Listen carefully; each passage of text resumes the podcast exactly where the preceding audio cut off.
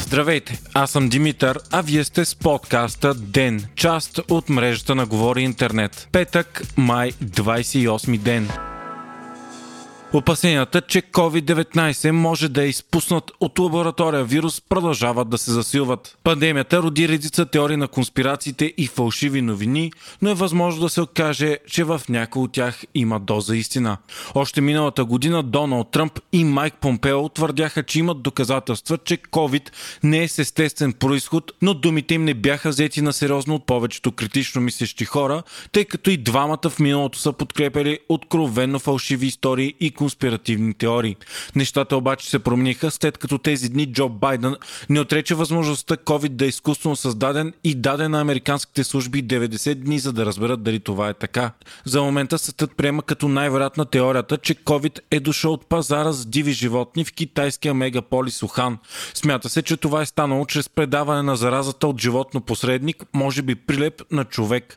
Друга теория обаче, подкрепена от някои учени, политици и медии, е, че заразата заразата изтекла по случайност от лаборатория.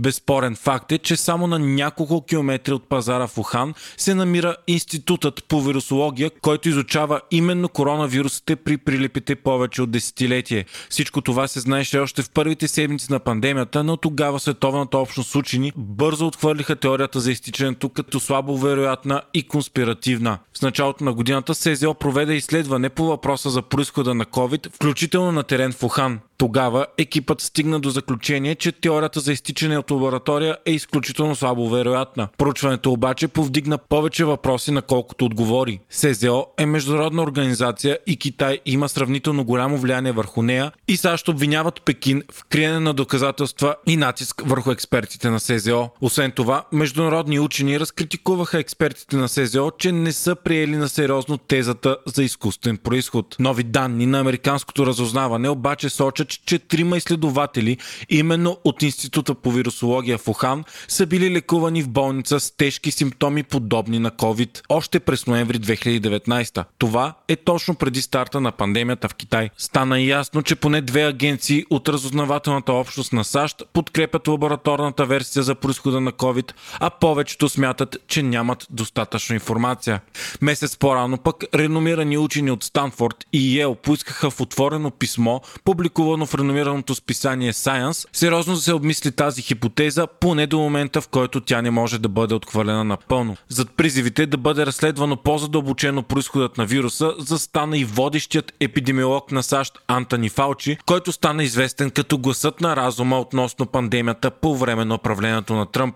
Доскоро Фаучи подкрепеше тезата, че COVID е с естествен происход и е преминал при хората от животно. В скорошно интервю обаче той обяви, че вече не е убеден, че COVID COVID с естествен происход и трябва да се разследва какво е станало в Китай. Днес пък Фейсбук обяви, че вече няма да забранява и премахва публикуването на теории, че COVID може да е създаден изкуствено или изпуснат от лаборатория, както правеше до сега.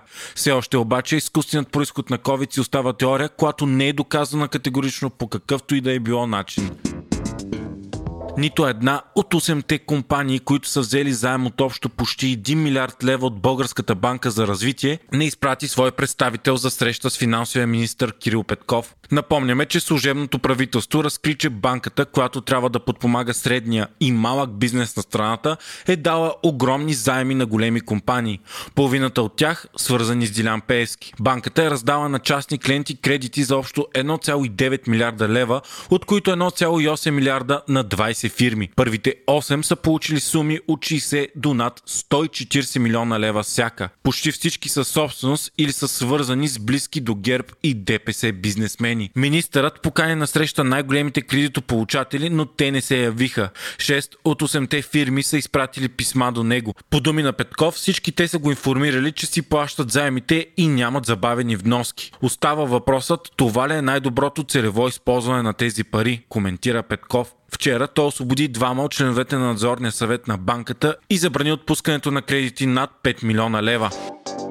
Германия за пръв път призна официално, че е извършила геноцид в Намибия по време на колониалната ера. Страната се ангажира да изплати 1,1 милиарда евро на Африканската република под формата на помощи за развитието й. Намибия е била колонизирана от Германия между 1884 и 1915 година.